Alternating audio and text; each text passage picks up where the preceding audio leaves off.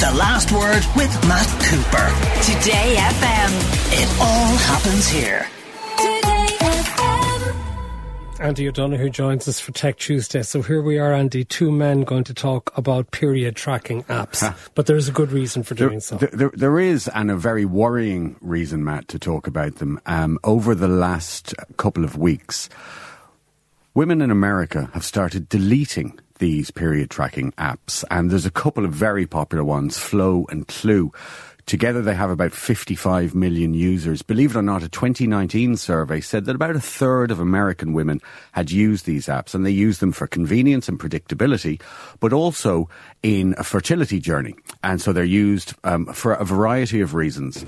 Now, the reason that women are deleting them uh, in, in, in their uh, masses, apparently, is because of concerns about the potential for their data to be shared or obtained by the authorities within a state who may, of course, prosecute people who attempt to travel to obtain abortion elsewhere. Okay, tell us how the data would work in that respect. So the the, the app retains the user's data. So that's useful for women to track psych- their cycle over a long period of time. Yeah. Um, or fertility, but it's there uh, and stored. Now, um, it's on their individual phones. You can share that data, and people do, with a, a healthcare practitioner or a spouse, but it can be accessed, of course, if somebody can get to your phone. And the reason they're deleting them is because they don't want that data available if their phone were to be subpoenaed. And we have seen incidents where phones have been subpoenaed and seized and searched by the authorities in U S states before.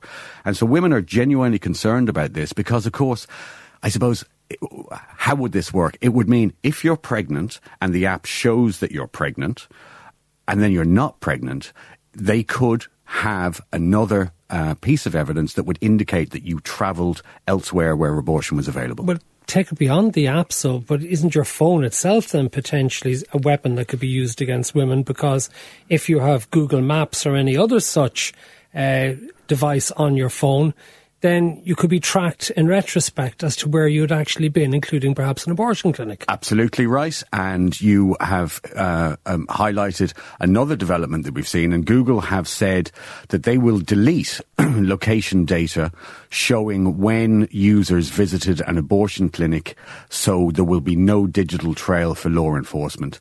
The um Our phones, of course, track our movements, and we're very happy to use something like Google Maps to help us find Um, a meeting or a coffee shop, but the location history could also indicate that somebody travelled to an abortion clinic um, in another state, perhaps, and that data could again uh, be potentially subpoenaed, and that would cause a problem and, and help with a prosecution. So Google, their system will know where clinics are located and will automatically delete this data shortly after a woman visits a clinic. Okay, let's move on to something else. Tell us about the research which suggests smartphones may be making people forgetful. Well, this is uh, fascinating research, and it's called digital dementia. And um, in a nutshell, there's a number of uh, surveys have been done indicating that we're sort of outsourcing our memory to our devices. And so, you know, we're uh, we're making notes a lot, we're putting calendar events in, and people are saying that if they don't have their phone or their phone goes flat, they are missing events. And it appears um, some... That they int- don't remember that they're supposed to be somewhere. Exactly. And um, so, uh, you know, this, it, it really is fascinating. And one of the one of the surveys indicates that potentially it could lead to earlier uh, and more cases of dementia. dementia because we're sort of effectively pushing the memory job away from our own brains onto our phones and relying on electronics rather than using uh, our own memory and keeping us flexible. But hold on, didn't people even before the smartphone era always keep a diary where they might have meetings? If they were the type of people that had meetings, you keep a diary. And if you knew you were going to go to a match at the weekend, or you were meeting friends in a pub on a Friday night, you weren't going to forget those. And you surely you still wouldn't forget those if you haven't put them down on your phone. Well, and there is, and there is counter research to this. And that's the point that another uh, scientist has made, that we've always had difficulty remembering arbitrary things. And that's why we write down or take a photo of a car park ticket, because, you know, we can't remember remember those sort of things so well. But neuroscientists are divided on this. However, it is an interesting warning and perhaps one that we should bear in mind. And to finish, we have an item towards the end of the programme with the author and podcaster Jamie Bartlett, which I recorded with him last week for use today, and it turns out it's exceptionally timely because tell us about the missing crypto queen. So, uh, Doctor Ruja Ignatova, uh, sort of self-styled, self-styled crypto queen, and she founded uh, a cryptocurrency called OneCoin, and it's alleged that investors were defrauded of more than four billion euros, including in Ireland and and in the U K. Many people invested in this. Believe it or not, she has been added to the ten most wanted fugitives by the F B I. And uh, she's the only woman on the list.